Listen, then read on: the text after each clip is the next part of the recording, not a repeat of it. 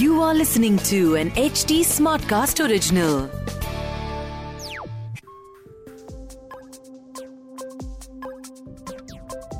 Crypto current के पिछले episode में हमने बात करी कि मुस्कुराइए, आप बेयर मार्केट में हैं। और यह है बेयर मार्केट 2022 की।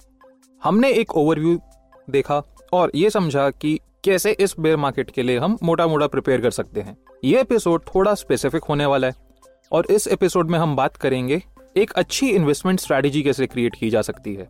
तो इस एपिसोड में इन्वेस्टमेंट स्ट्रैटेजीज के लिए मैं आपको चार कोर चीज़ें बताऊँगा और अगर आप ये चार चीज़ें समझ गए तो आपकी एक काफ़ी स्ट्रांग काफ़ी रोबस्ट एंड एक bullet proof investment strategy create होगी। सबसे पहले आपको ये समझना पड़ेगा कि एक अच्छी इन्वेस्टमेंट स्ट्रैटेजी का बेसिस होता है अक्यूमुलेशन अक्यूमुलेशन का मतलब है कि आप कुछ नंबर ऑफ़ प्रोजेक्ट्स में कंसिस्टेंटली पैसा डालिए और उन्हें अक्यूमुलेट करिए। अभी अक्यूमुलेशन की पाँच मेन स्ट्रैटेजीज होती हैं।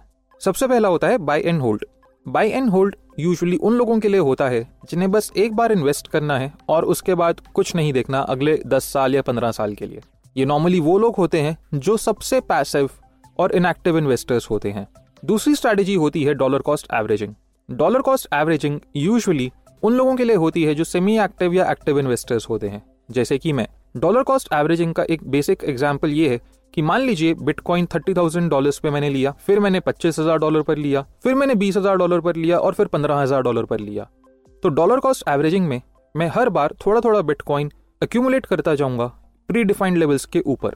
तीसरी strategy periodic buying periodic buying भी एक बहुत अच्छी स्ट्रैटेजी है स्पेशली अगेन एक्टिव इन्वेस्टर्स के लिए।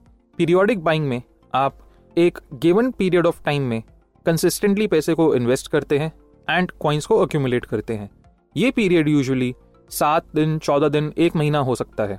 पीरियोडिक बाइंग का बेस्ट पीरियड मेरे हिसाब से हर सात दिन है, अगर आप लॉन्ग टर्म अक्यूमुलेशन के हिसाब से सोचते हैं। क्योंकि क्रिप्टो मार्केट बहुत ही वोलेटाइल है एंड हर सात दिन के अंदर आपको बेस्ट एवरेजिंग प्राइस मिल जाएगी। चौथी स्ट्रैटेजी होती है support level buys support level buys उन लोगों के लिए है जो टेक्निकल एनालिसिस को भी अच्छे लेवल पे समझते हैं। सपोर्ट लेवल बाइस में बेसिकली हम टेक्निकल एनालिसिस को यूज़ करते हैं। एक कॉइन के इंपॉर्टेंट सपोर्ट लेवल्स को आइडेंटिफाई करते हैं। ये support levels usually daily, weekly या मंथली चार्ट्स पे होते हैं। और उन सपोर्ट लेवल्स पे हम अपने लिमिट ऑर्डर्स लगाकर छोड़ देते हैं। तो सपोर्ट लेवल बाई एक ऐसी स्ट्रैटेजी है जहाँ पे आप इमीडिएटली शायद कुछ ना बाई करें, बट अपने ऑर्डर्स लगाकर छोड़ देते हैं। और फ्यूचर में जब प्राइस उन लेवल्स पे मीट होता है तो आपके ऑर्डर्स फिल हो जाते हैं। सपोर्ट लेवल बाइस का एक सबसे बड़ा एडवांटेज ये है कि आपको रियल टाइम में उस एक्सचेंज में लॉकड इन नहीं रहना और रियल टाइम के अंदर वो कॉइन को बाय नहीं करना। तो एक काफ़ी अच्छी पैसिव इन्वेस्टमेंट स्ट्रैटेजी है और लास्ट स्ट्रैटेजी होती है ट्रेंड कन्फर्मेशन बाइस ये भी एक टेक्निकल एनालिसिस बेस्ड स्ट्रैटेजी है और ये थोड़े से एडवांस्ड टेक्निकल एनालिस्ट लोगों के लिए होती है, जो एक ट्रेंड एस्टैब्लिश होने पे ही एक्यूमुलेशन शुरू करते हैं। ये ट्रेंड यूजुअली हो सकता है कि एक बॉटम कंफर्म हो गया या एक ब्रेकआउट और रीटेस्ट कंफर्म हो गया और वहाँ से या तो वो पीरियोडिक बाइंग करते हैं या डॉलर कॉस्ट एवरेजिंग करते हैं। तो हमने बात करी मोटा मोटा अक्यूमुलेशन के बारे में। आपको ये समझना पड़ेगा कि वाइल अक्यूमुलेटिंग अगर आपको डिप मिलती है, यानी कॉइन्स के प्राइस थर्टी फोर्टी परसेंट गिर जाते हैं तो आपको एक रश में या एक फोमो में अक्यूमुलेट नहीं करना चाहिए। क्योंकि एक कॉइन 90 परसेंट गिरने के बाद भी दोबारा 90 परसेंट गिर सकता है। ये एक ऐसी चीज़ है जो बहुत सारे लोग नहीं समझते। मैं एक एग्ज़ाम्पल देता हूँ। मान लीजिए, एक कॉइन ए हंड्रेड डॉलर पर था और जब वो 90 परसेंट गिरा तो आपने उसे अक्यूमुलेट करना स्टार्ट करा। 90 परसेंट गिरने पे उसका प्राइस टेन डॉलर हो चुका। यहाँ से कॉइन ए दोबारा 90 परसेंट गिर सकता है और उसका प्राइस टेन डॉलर से वन डॉलर आ जाएगा। और वन डॉलर से भी वो 90 परसेंट दोबारा गिर सकता है। तो आपको इस चीज़ के लिए प्रिपेयर रहना है। कि अक्यूमुलेशन स्ट्रैटेजी कभी भी फोमो या रश में नहीं होनी चाहिए। आपके पास अक्यूमुलेशन के लिए प्री डिफाइंड स्ट्रैटेजी होनी चाहिए। लेवल्स आइडेंटिफाइड होने चाहिए, चाहे वो टाइम बेस्ड हो या सपोर्ट बेस्ड हो। और एक नंबर ऑफ़ लिमिट होनी चाहिए कि मैं इतनी बार ही इसको अक्यूमुलेट करूँगा। तो फॉर एग्ज़ाम्पल अगर मैं dollar cost averaging strategy use करता हूँ तो उसमें मेरा डिफाइंड होता है कि मैं सिर्फ़ चार बार इस पर्टिकुलर कॉइन में डॉलर कॉस्ट एवरेजिंग करूँगा। अगर मैं पीरियोडिक बाइंग करता हूँ तो उसमें डिफाइंड होता है कि मैं पीरियोडिक बाइंग 52 टाइम्स करूँगा, यानी हर हफ़्ते, एक बार। तो ये टाइम लिमिट डिफाइन करके आप अक्यूमुलेशन काफ़ी अच्छे लेवल पे कर सकते हैं। एंड आई कैन ईजिली से कि आप टॉप फाइव परसेंट या टेन परसेंट इन्वेस्टर्स में आ सकते हैं। सेकेंड पॉइंट आपको अपना इन्वेस्टमेंट मॉडल या थीसिस को एडजस्ट करना पड़ेगा। अभी हमने लास्ट टाइम बात करी थी कि हर रन में कुछ डार्लिंग कॉइन्स होते हैं, जैसे 2017 में EOS ripple Monero and dash 2021 के भी कुछ डार्लिंग कॉइन्स थे। डार्लिंग कॉइन्स कौन से थे? वो इस चीज़ पर डिपेंड करता है कि सबसे ज़्यादा हाइप और सबसे ज़्यादा इन्फ्लुएंसर्स किस कॉइन के बारे में बात कर रहे थे। तो आप अपने डार्लिंग कॉइन्स आइडेंटिफाई कर सकते हैं और आपको ये समझना पड़ेगा कि ये डार्लिंग कॉइन्स भी काफ़ी लो जा सकते हैं। डेफी 1.0 प्रोटोकॉल्स काफ़ी सारे लेयर वंस काफ़ी सारे N F T metaverse gaming coins इस साइकिल के डार्लिंग कॉइन्स हो सकते हैं। अभी डार्लिंग कॉइन्स की सबसे बड़ी बात यह है कि हो सकता है ये नेक्स्ट बुल मार्केट में अपना ऑल टाइम हाई हिट ही ना कर सकें।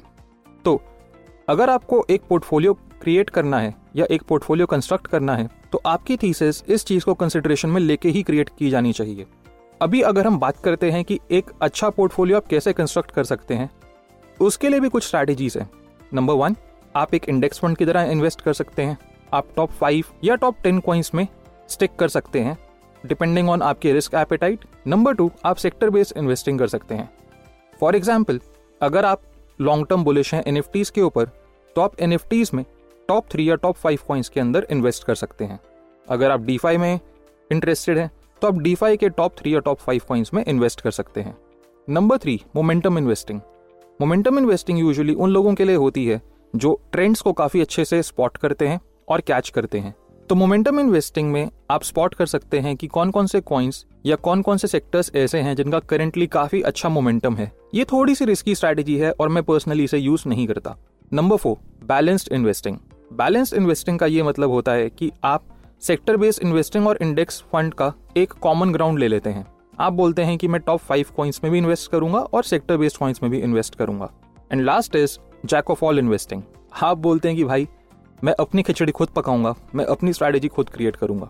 ये काफ़ी रिस्की हो सकता है, खासतौर पर अगर आप इन्वेस्टिंग को अच्छे से नहीं समझते। और काफ़ी प्रॉफिटेबल हो सकता है अगर आप इन्वेस्टिंग को अच्छे से समझते हैं और आपके पास एक अच्छा ट्रैक रिकॉर्ड भी है।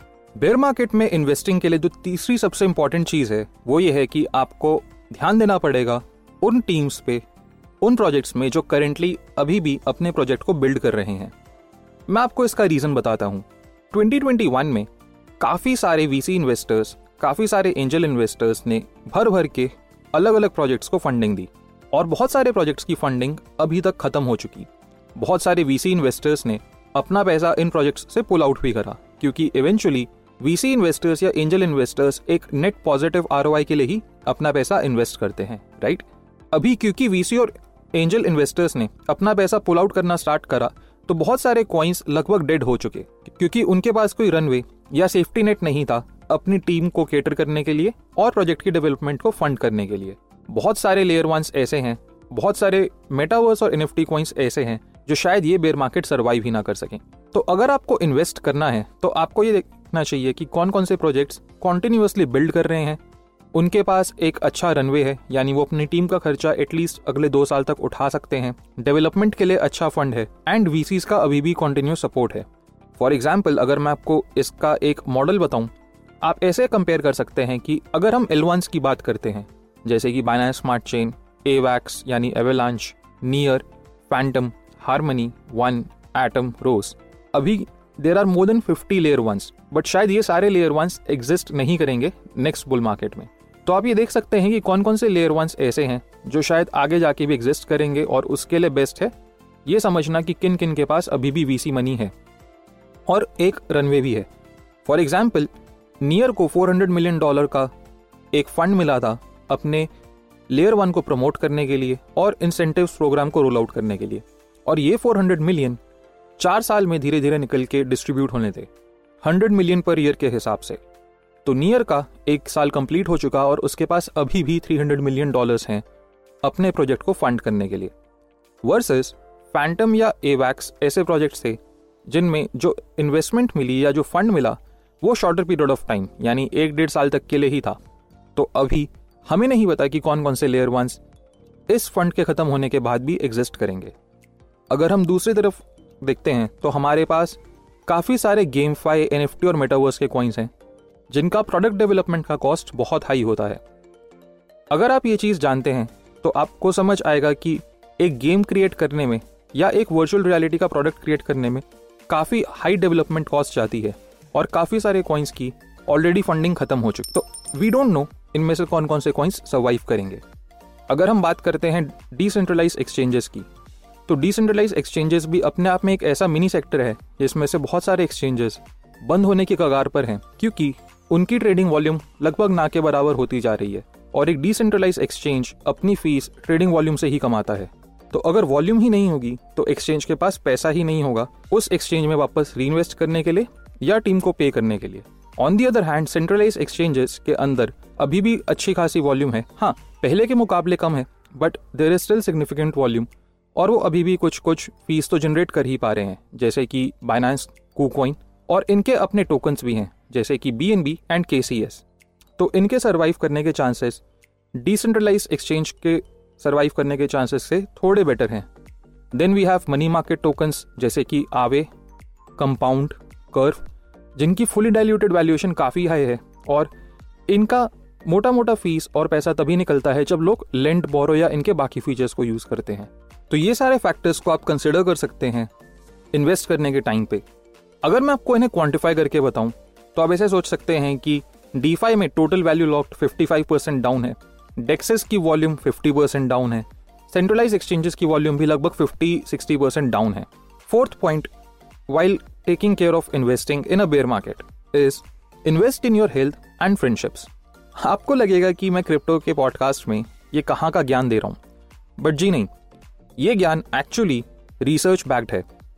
वर्ल्ड के टॉप रिसर्चर्स का ये मानना है कि अगर आपके पास, आपके क्लोज फ्रेंड्स हैं, आपके पास एक सपोर्ट सिस्टम है आप अपनी हेल्थ पे ज़्यादा ध्यान देते हैं तो आपका overall productivity efficiency cognitive capacity and bandwidth काफ़ी हाई होता है उन लोगों के कंपैरिजन में, जिनका फ़िज़िकल वर्कआउट या एक्टिविटी ज़ीरो है, कोई सपोर्ट सिस्टम नहीं है and they are more dependent on other substances like TV alcohol और drugs if you have friends और फैमिली अराउंड यू तो ये बहुत अच्छा टाइम है उन लोगों के साथ टाइम स्पेंड करने का।